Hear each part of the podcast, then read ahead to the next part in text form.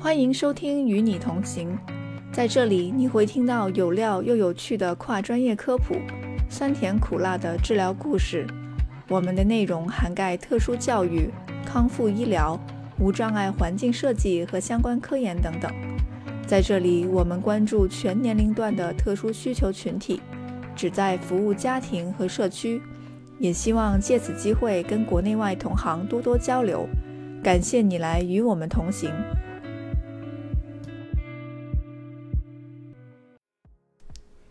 本期节目，我们邀请到美国南加州大学医学院言语治疗系的杜瑶老师。和在新西兰坎特伯雷大学就读硕士的佳杰，跟我们一起聊聊关于言语治疗专业申请、理论课、临床实习和职业认证的故事，希望让更多的华语朋友了解到言语语言病理学 （Speech Language Pathology） 这一专业。节目开始之前，先来一则广告。由美国认证言语语言治疗师设计和督导的儿童言语语言康复多学科融合干预个案精讲第一季课程正式上线啦！第一季汇集了十余个极具代表性的真实儿童案例，包括自闭症语言训练、自闭症作业治疗、自闭症游戏和社交训练、辅助沟通技术、口吃个案、构音障碍。听力障碍、嗓音障碍、执行功能障碍等案例讲解，以及远程医疗的方法介绍。大家可以在小鹅通 APP 搜索“天成教育学习平台”找到我们的课程。本期播客的文字稿里也列出了详细的课程内容、学习地址和联系方式，希望大家多多关注。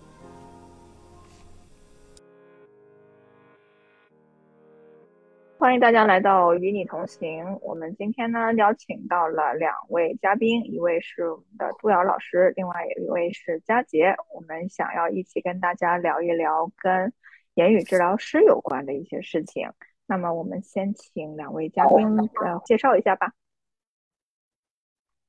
Hello，大家好，我叫杜瑶，目前在美国西部的一家高校的言语治疗系做助理教授。很高兴今天跟大家一起能够聊一下言语治疗这个专业的相关申请以及毕业之后就业的一些话题。大家好，我是佳杰，我现在就读于新西兰的坎特伯雷大学言语呃语言病理学硕士的第一年，然后今天也非常荣幸能被邀请来跟大家聊一聊在申请语言言语病理学硕士的一些呃事情。嗯。可能在国内呢，言语语言治疗专业还算是一个刚刚兴起的一个学科，在国内了解到高校开办这个学科的还不是很多。早年我自己能在网上搜索到的资料也不是很多，当时我自己去到呃美国读言语治疗系也是机缘巧合，所以正好佳杰，嗯，我想请问一下你当时是怎么？了解到这个专业以及相关的申请过程大概是一个什么样的呢？其实言语言病理学对我来说的话呢，是以前我都不知道，它是在读硕士的时候，我的一名老师在讲这个语言习得的时候，他有提到一些他在英国的时候做的一些跟言语言治疗方面有关的知识。然后在课下的这个 office hour 的时候，他有建议我说，说我的性格比较适合做这一块，然后。在后面一些机缘巧合的关系，我在一个呃言语言病理学的一个研究项目里面做了一年的助手，然后我有去国内的一些医院，有实地去看了一下他们言语言治疗师他的一些工作之后，然后我就决定说我我还要读这个，这个确实非常有意义。嗯嗯嗯，根据美国言语言治语言及听力学会的统计啊，有百分之九十五以上的职业人员都是女性。所以佳杰作为一个男性成员加入我们言语言治疗的这个大家庭，我也觉得特别特别的兴奋。那么我还想再问一下佳杰，就是说你对这个专业感兴趣之后，之后的申请过程是什么样的呢？最开始的时候的话呢，其实我也有考虑一下是在国内来读，但是。我想申请的时候的话，好像研究生的这一个呃 level 的话，只有北京语言大学它有这个项目，然后华东师大它有在教育学的项目，我觉得好像不是特别好。后来有想去香港去，有考虑香港，嗯，但香港的话呢，自己不太会粤语，后来也就把它给 pass 掉了。剩下的话只有这个像一些英国呀，还有澳洲啊，还有新西兰这样选择。思来想去的话呢，可能觉得哎新西兰还不错吧，那就要不去新西兰试一下，然后就申请了一下新西兰的这坎特伯雷大学。然后当时申请的时候的话，面试我的老师也是比较的开心，他觉得啊，终于看到有一个男性的一个面孔想加入这个行业，他就特别开心。然后我们就聊得挺开心，然后最后有给我 offer 这个样子。嗯。那你感觉当时他们申请的看重的一些条件，或者是说你认为关注点是什么呢？我自己在想申请这个专业之前的话，其实我也做了比较多的一些准备吧。第一，我是有先在这个做一定的这个研究的一个项目，然后的话呢，还有我有去到医院里面的话呢，我有做一段时间这个言语语言助理的这样的一个呃角色。所以的话，我不管是从研究方面，或者是有一定的这个实习背景方面，我觉得我还是比较符合的。然后在外加的话呢，因为我本身是学这个呃应用语言学出身的，所以我的专业方面可能跟这个言语言的病理学还是比较有一定的这个交交错，嗯呃交，所以我觉得还是可以比较好一点。所以当时还是比较开心。嗯，所以总结来说是，首先你的本科的专业是有一定的相关性，然后你跟着老师做了一些科研的项目，同时你也是积累了不少的实习还有见习的这个经验，再加上本身自己对这个专业的兴趣，所以我觉得这个一套下来，可能就是对方招生的老师就会觉得这是一个好苗子，对吧？嗯，是，应该是吧？嗯。那这个这回我想问一下，就是杜瑶老师，因为你也带了好几好几届学生了，那你本身很多年前你也是学生，那从美国的角度来说，当时硕士申请的时候，以及后来你成为教学人员，在招生的时候，有一些什么特别的，就是心得吗？我当时本科一开始是学语言学。因为语言学也是一个女性非常多的专业，然后看到很多师姐们毕业之后去拿了一个预科，为了申请言语治疗师的硕士，所以我就在了解说这个专业是做什么的。后来就知道哦，原来我可以发挥我对语言的热爱，然后去帮助那些不能沟通的人，所以就觉得说，哎，其实医疗和特教行业其实是我非常感兴趣的一个行业。所以当时在本科的时候，我就选择转了这个啊沟通障碍科学的方向。大概是大一、大二、大三、大四，每一年就都有，比方说在医院做义工，然后参与其他来我们学校做演讲的教授的一些研究项目，然后同时也当时学校会有这个学生会，然后参与了学生会的一些各种的活动。我个人的理解就是，即使是在美国读这个专业，然后它的竞争申请也是。也是非常的卷，所以我后来自己申请了可能几所学校。当时申请研究生的时候，啊，是本身就是言语沟通障碍科学专业的本科生，然后又有比较实际的经验，然后也有。因为我们本科其实是带诊所的，所以我本科的时候就做诊所，然后有其他的科研经验，然后我又是一个双语的学生，这其实都是非常加分的加分项。但是我记得我当时申请了七个研究生的项目，最后只拿到了可能三个录取。真的是非常竞争激烈的，因为我记得收到了好多寄信，当时一连串。Fast forward 就是到可能过去两年，我自己现在在做教职，然后所以我是在两年过去两年都有在招研究生项目的学生到我当当时在新泽西就职的学校，然后那个时候就发现原来像已经有过认证的美国的言语治疗硕士项目，它一年可能会收大概。两百甚至到六百不等的申请，在这么多的申请人当中，因为每一个项目可能具体就只能容纳大概二十到四十，甚至可能最多不超过六十的学生，可以想象它的这个录取率是非常低的，所以竞争也是非常非常激烈的。嗯，差不多就是高一点来说，就是啊二十比一，就是二十个学生里面能录一个，算是录取率比较高的了。对，这已经算录取率比较高的了。嗯嗯，我跟他聊了很久这个硕士申请的这个项目。那么其实进来读硕士之后，它是一个什么样的课程设置呢？能请你给我们介绍一下吗？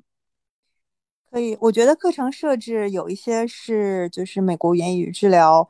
大家都必须要学习的一些专业课程，比方说构音障碍、语言障碍，甚至口吃，嗯，还有嗓音障碍等等。像我自己现在在教授的和做研究的项目就是辅助沟通科技，那这个我们叫在言语治疗专业里边是比较更具象的，叫做 Augmentative Alternative Communication（AAC）。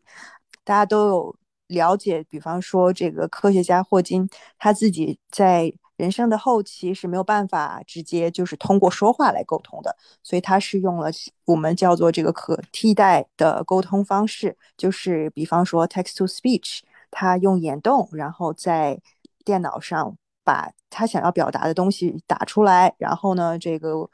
机器会把它自动转换文本变成这个合成的声音。有自闭症或者是小儿麻痹的。个人都没有办法去沟通，所以他们也会有相当相对应的辅助沟通科技。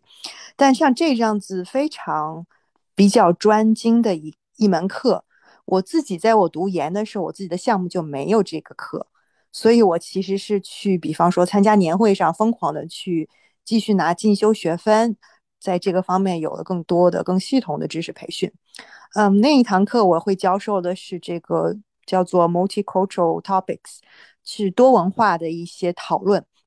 那这个课程在很多项目也不是必须需要给学生提供的课程。即使我们知道，像我们言语治疗这个专业，有大概百分之九十的言语治疗师就是只会说英文，但是我们服务的在美国的这个群体，其实大部分的都是双语甚至多语的。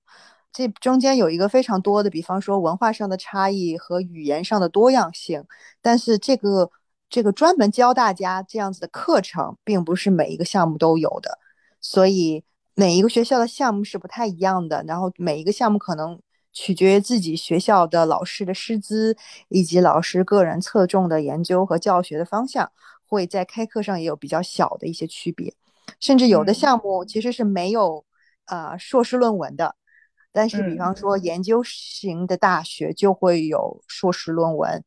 比较注重教学、临床性的学校，就是学生需要考一个考试就可以直接毕业了。嗯嗯，这些年我收到一些啊网友们就对这个专业感兴趣的网友们提问，说他们怎么样去选择专业或者是学校。那正好你提到这个每个学校的这个课程设置是稍有不同的。据我所了解呢，在美国。ASHA 就是美国言语语言与听力协会的规定之下，它是有一个基础的课程大纲，就是说所有的这些大学要开办这个专业，肯定是要符合最基础的大纲。然后在此大纲之上，每个学校会根据他们的师资以及他们的教学兴趣或者是目标，会有一些不一样的地方。那包括有一些课程可能是比较特色的，或者是有需求的，这这些可以成为大家选择学校和专业的。一些风向标吧，就比如说，如果说这个学校它有专门的一个这个文化方面的课程，或者有专门的 AAC 方面的课程，或者是有专门的科研的呃要求，不能说明它一定比别的专业好，但是有可能它会更符合你的个人兴趣。后来我是在德州读的，我的学校是非常多的这种双语的研究的侧重点，即使是这样子，所有的学生。大家都是会尽量有一个在学校，就是在 educational setting 工作的见习经历，再外加一个就是 medical，就是在医疗环境中工作的见习经历。这个可能是医院，或者是呃老人疗养中心，甚至是一个康复中心，比方说私人诊所，这些都会不同的这个见习的环境，都能够让学生们有一个对不同的这个治疗体系。有更加全面的一个经验。对，总结一下刚才杜瑶老师说的这个部分，就是说他刚才提到了，我们首先有一一定量的理论课程是要去学习。那么与此同时呢，我们的硕士中的其中一个非常重要的组成部分就是去参加不同不同机构的实习。那这个实习呢，就是可能是去学区、公立学区，或者是去医院、去这个医疗诊所。去进行一实地的实习，那么这个实习的过程是在硕士学习阶段就会开始，而且它的占比应该是占到了至少百分之五十。就时间上来说，学分不一定，但时间上来说是对我的感觉是占到了百分之五十，甚至是更多。那么他非常强调的就是在硕士期间能够。把这个理论和临床能力进行一个快速的转化。其实这里我倒是想问一下佳杰，就是你有没有了解，在新西兰你申请的这个项目里头，他们对理论课和实习课的这个部分是怎么样分配的呢？我觉得这个美国的培养 SLP 的方式和新西兰培养 SLP 方式会有一点不同。新西兰的话，应该延延续的是英国的那样的培养方式，就是可能把四年的三到四年的课程，本科课程，它浓缩成两年的这个课程，然后给硕士生去来上，然后他毕业之后也成为一名这个呃 qualified 这 SLP。因为在我的了解当中的话呢。我们一个学期应该是有三门课这个样子，然后大概是九个小时，然后剩下的时间的话呢，我们都是会去这个学校的诊所也好，或者是呃幼儿园也好，或者是医院也好，然后剩下时间就基本上都是在这个实习当中，所以大概每天早上从九点到五点，礼拜一到礼拜五。除了有九个小时时间我们是在上课，其他时间的话都是去实习、去见习这个样子。其实他也是比较偏重这个呃实习这一块。对，嗯嗯嗯，我记得我当时硕士毕业的要求之一是我要累积到，呃，就是硕士两年要累积到四百二十五个小时最最低要求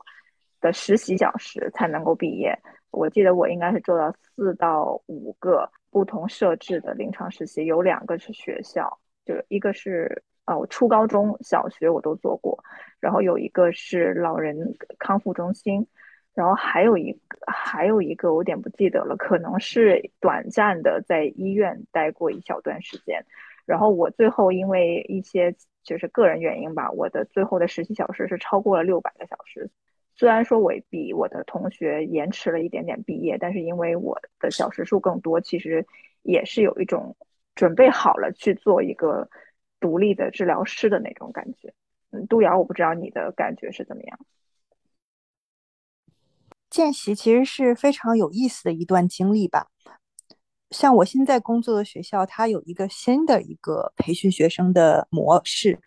很多研究生的项目是让学生第一年在校内的诊所见习，然后第二年把大家放到就是社区里边，比方说进学校啊、医院这样子去继续接触更加复杂的个案，然后个案的数量也会增多，有点像循序渐进的这种。叫 in-house 和 externship 就是这种培养模式。我们现在的模式就是每一个学期学生都在社区里边，第一个学期就去学校，第二个学期可能去一个私人诊所，第三个学期换一个医院，到第四个学期毕业之前就会对很多不同的这个未来的工作环境都有一个最基础的了解。到那个时候就变成了就是在社区的。不同工作环境里边都有一个比较好的一个概念，这样子毕业之后再做这个 clinical fellowship year 这个九个月的更深入的培训之后，就会更加的了解到自己真正适合的群体，帮助到的这个特殊需求的群体是什么样子的。我觉得这也是一个非常有意思的一个模式。然后我们现在正好也只是刚刚录取了第一届的学生，也是在揣摩中。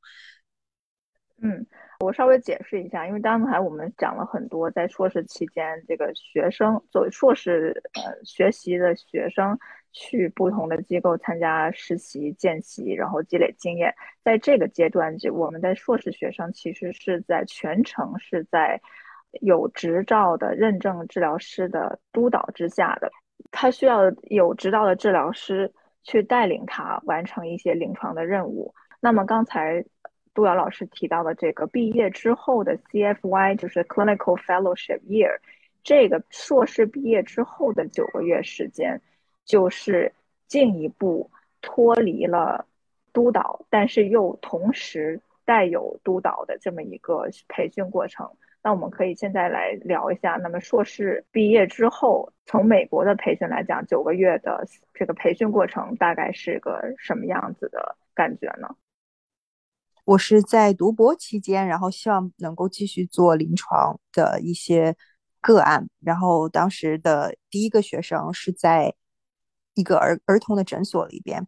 这个 CFY 的阶段呢，其实需要三个阶段，就是每一个阶段相当于是三个月长，所以这三个阶段加起来就九个月。它的第一个阶段呢，主要就是在关注说是否能够独立的去做一个诊断，然后诊断完之后能否去写出比较符合这个诊断的细致的一个全面的一个诊断报告，然后呢能够跟家长提供一些解释，还有包括培训甚至教导，跟其他需要相关的医疗人士，比方说。在一个私人诊所遇到了一个自闭症的儿童，给他做了言语语言的一个诊断报告之后，怎么样去跟学校还有老师们等等一起去提高一个孩子在各个环境下的言语语言的发展？其实这有很多的需要一个独立的治疗师在拿到。呃，你的执照、专业执照之前需要更多的脱离你的学校的环境下独立去工作的，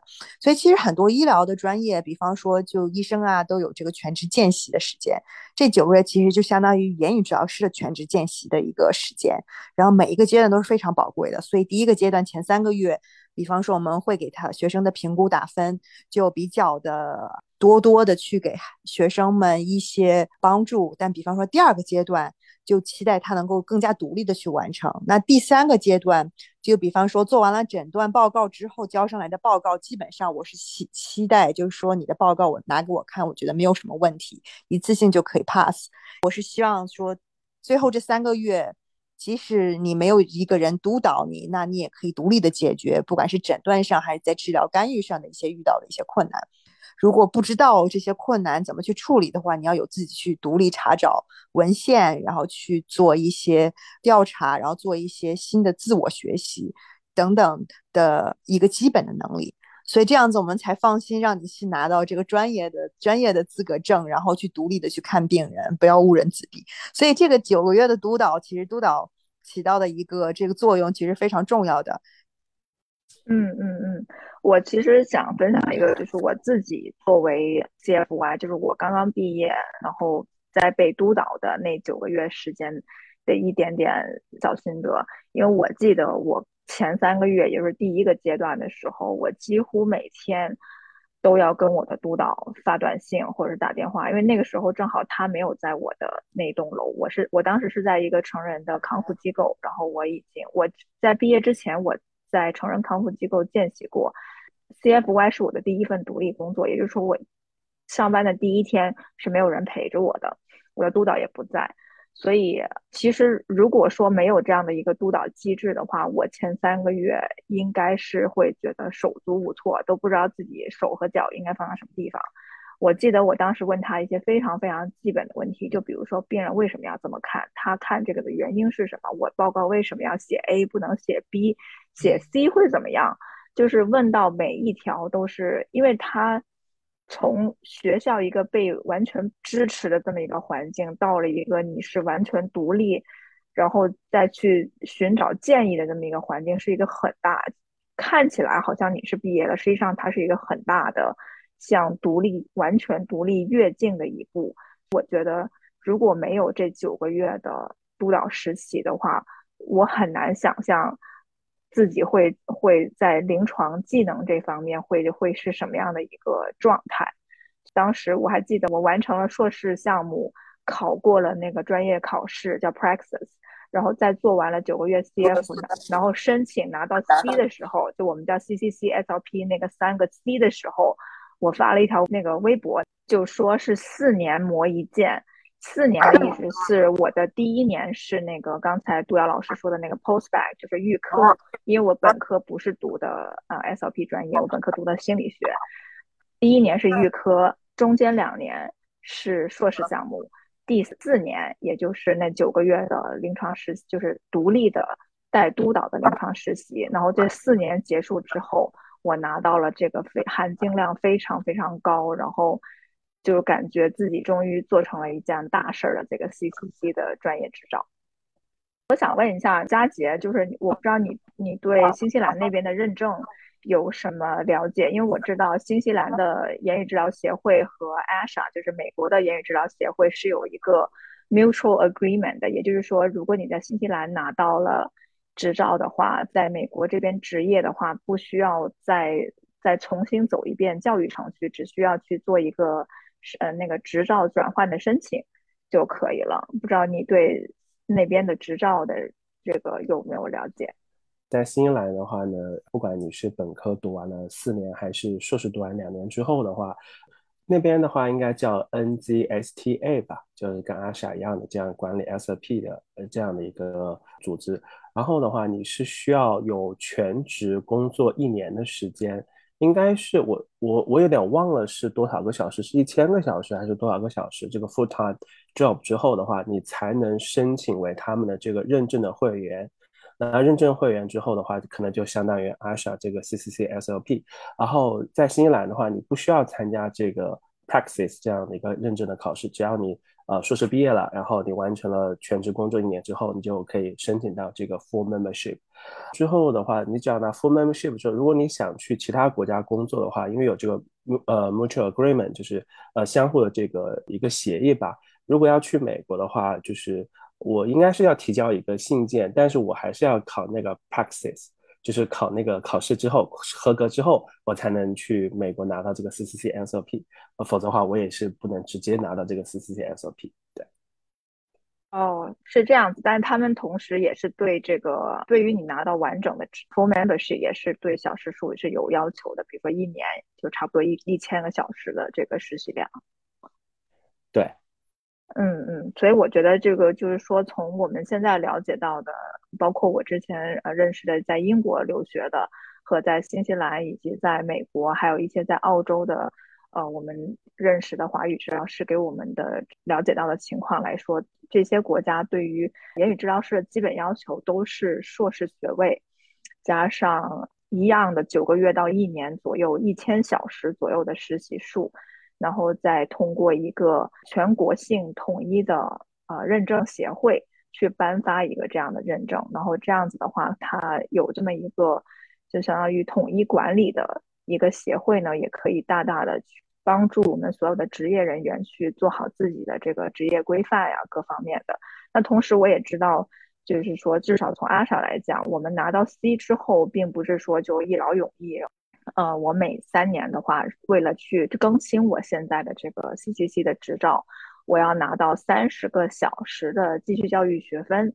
那三十个小时可以是在不同的这个专业方向去做一个进修。我想问一下杜瑶老师，你对继续教育学分这个方面，或者是你自己有没有在修继续教育学分的时候，有没有什么有趣的事情？有趣的事情是非常多的。我记得我第一次去上这个进修教育学分，当时是还是在我在那个 CFI 的呃工作的期间，在没有拿到 CCC 的资格证之前，所有的进修教育学分是不能算的，因为按照道理来说，你必须得拿到执照，然后定期去更新它，然后那时候才需要上课，但是。没有到我拿到执照的时候，我的督导们就已经就是迫不可待的把我送去了这个进修学分的原因，是因为他们当时送我去了一个进修学分，叫叫做 Play Seminar，教言语治疗师怎么跟小孩子玩。一开始觉得真的很好笑，就是为什么我要学这个？但是我的督导。非常诚恳的跟我说：“他说，杜瑶，你不会跟小孩子玩，很少有真正去跟儿童接触的这种经验的。做我的第一份工作是在一个儿童诊所，所以我就不太知道怎么跟小孩玩，而且会有一个文化上的差异，就是美国的小朋友们玩的这些游戏、这些桌游，我们小时候并没有在这样的生长环境的，甚至怎么样去就是给小孩子读书，这些非常多的这种实操的技巧，即使我在。”毕业之后还是在慢慢的去学习，所以我的督导当时就在说，我有点像一个非常我们叫 hardcore 的，就是虎妈式的治疗师，一直让孩子啊发音发音，一直让孩子做练习做练习，给孩子很多的作业，但是不太知道怎么样通过更加自然的玩，然后让我的这个小病人们能够提高他们的语言能力，所以我就被送去学了那个如何跟学生和你要治疗的小朋友们玩，然后但是后来就发现是个收益匪浅的进修学分，因为很多时候它弥补了我个人在那个阶段非常缺乏的一个技能。非常巧合的就是后来读博的时候跟的导师是专门做游戏设计的，就觉得人生中很多机遇是非常巧妙的，就是你可能当时你觉得非常缺乏的一个技能，后来就会变成专门做这方面的研究，我觉得还蛮有意思的。嗯，我记得我跟我们同行们在聊这个进修学分的时候，尤其是在呃我们职业初期的时候，就会觉得。两年的硕士项目加上一年的 GFY 督督导实习，感觉根本就学的只是皮毛，因为你在临床中遇到的问题，比你在三年中能够掌握的知识，就是完全是超出了你的想象。所以，我们知其实这个 CEU 它一方面是 ASHA 这个协会对我们。执照的一个要求，另外一方面，它太有必要了，因为如果你不去做这个继续教育学分的话，你的这个临床能力是非常局限于在你三年不到的这个学习之中。就是说，为了让你的病人能够得到更高质量的的这种训练或者是是干预的话，继续教育学分其实是非常有必要的。其实我这边有个问题，我还蛮好奇的，想问一下佳姐，就是说。因为你现在刚刚进入这个呃行业学习，你也知道我们言语治疗专业细分的专业方向非常多，你有什么特别感兴趣的方向吗？首先的话，我之前的话有考过考虑过是到呃 educational 的这个 path 还是这个 medical path。后来我心想说，因为我之前的话，我本科念的是这个师范的，我教呃书也教了比较多年，所以我觉得可能 educational 的话更偏向于适合我一些，因为也算是我的数字圈里面吧。然后的话，至于研究的方向的话呢，我个人的话对于这个语音学比较感兴趣，所以的话，我可能可能会更多的去学习呃 phonetics 和 phonology 这一块的一个内容吧。这大概是我暂时的这个可能想的未来的一个研究方向。那所以你是更偏向于研究，所以你有想过你的这个临床群体你会有什么偏好吗？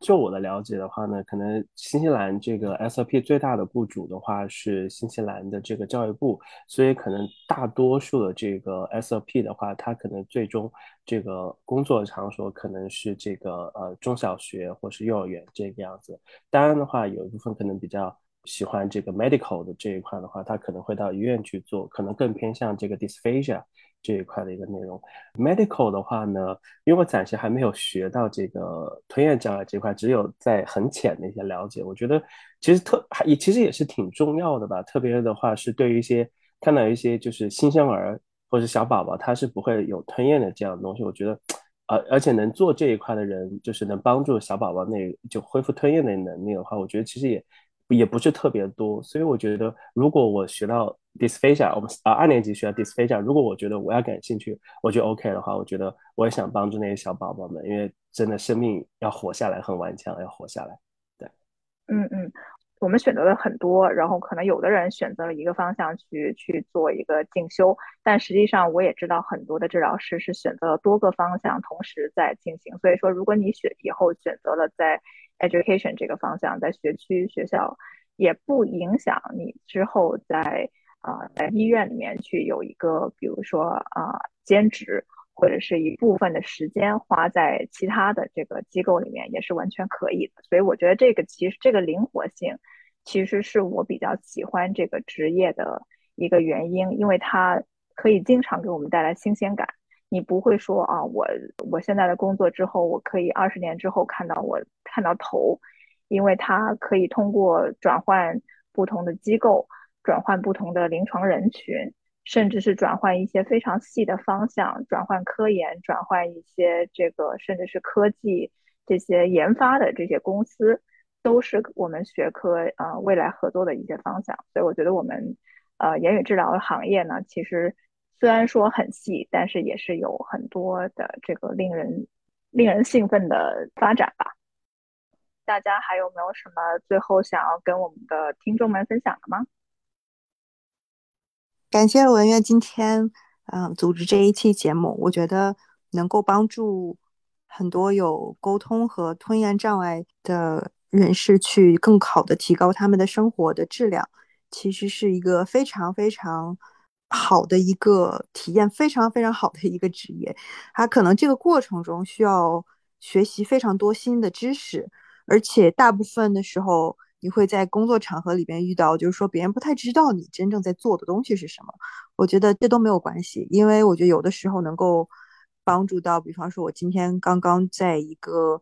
在收集呃数据的时候，帮助到了一个通过嗯眼动沟通沟通手法，然后沟通的这个辅助科技工具，然后能够跟他的女儿，然后自己说。说我爱你，然后他女儿的名字一个一个字的拼出来。我觉得到那个时候，就是让我觉得沟通的这个能力是是非常非常奇妙的，它能够打破人和人之间的隔阂，并并且能够有非常非常好的一些奇妙的化学效应。嗯，我觉得能够从事这个行业也是一个非常有幸的事情，所以欢迎大家多多的了解这个行业，也希望能够看到更多的。讲华呃讲中文的华人的治疗师，然后加入我们的大家庭。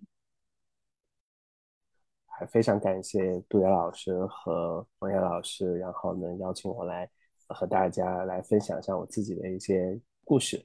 作为一个男生的角度的话呢，我觉得这个行业的话呢，还是确实缺少一些男生，然后也希望有更多男生能来这个行业来加入我们这家家庭。而且的话，我自己的话也开始会从一个呃有点抵触这个专业，然后到开始有点害怕这个专业，然后在真正的去在见习和实习当中接触到真正的一些病人的时候，然后渐渐渐渐的喜欢这个专业，觉得啊这个专业就是我以后我的这个不是我的 job，而是我的这个呃 career，是我终身奋斗的，我终身想要从事这个行业。你可以关注微信公众号 True Logic，或者在知乎上输入关键字“特殊需求群体互助会”和言语治疗师文月来找到我们。感谢你来与我们同行，我们下回再聊。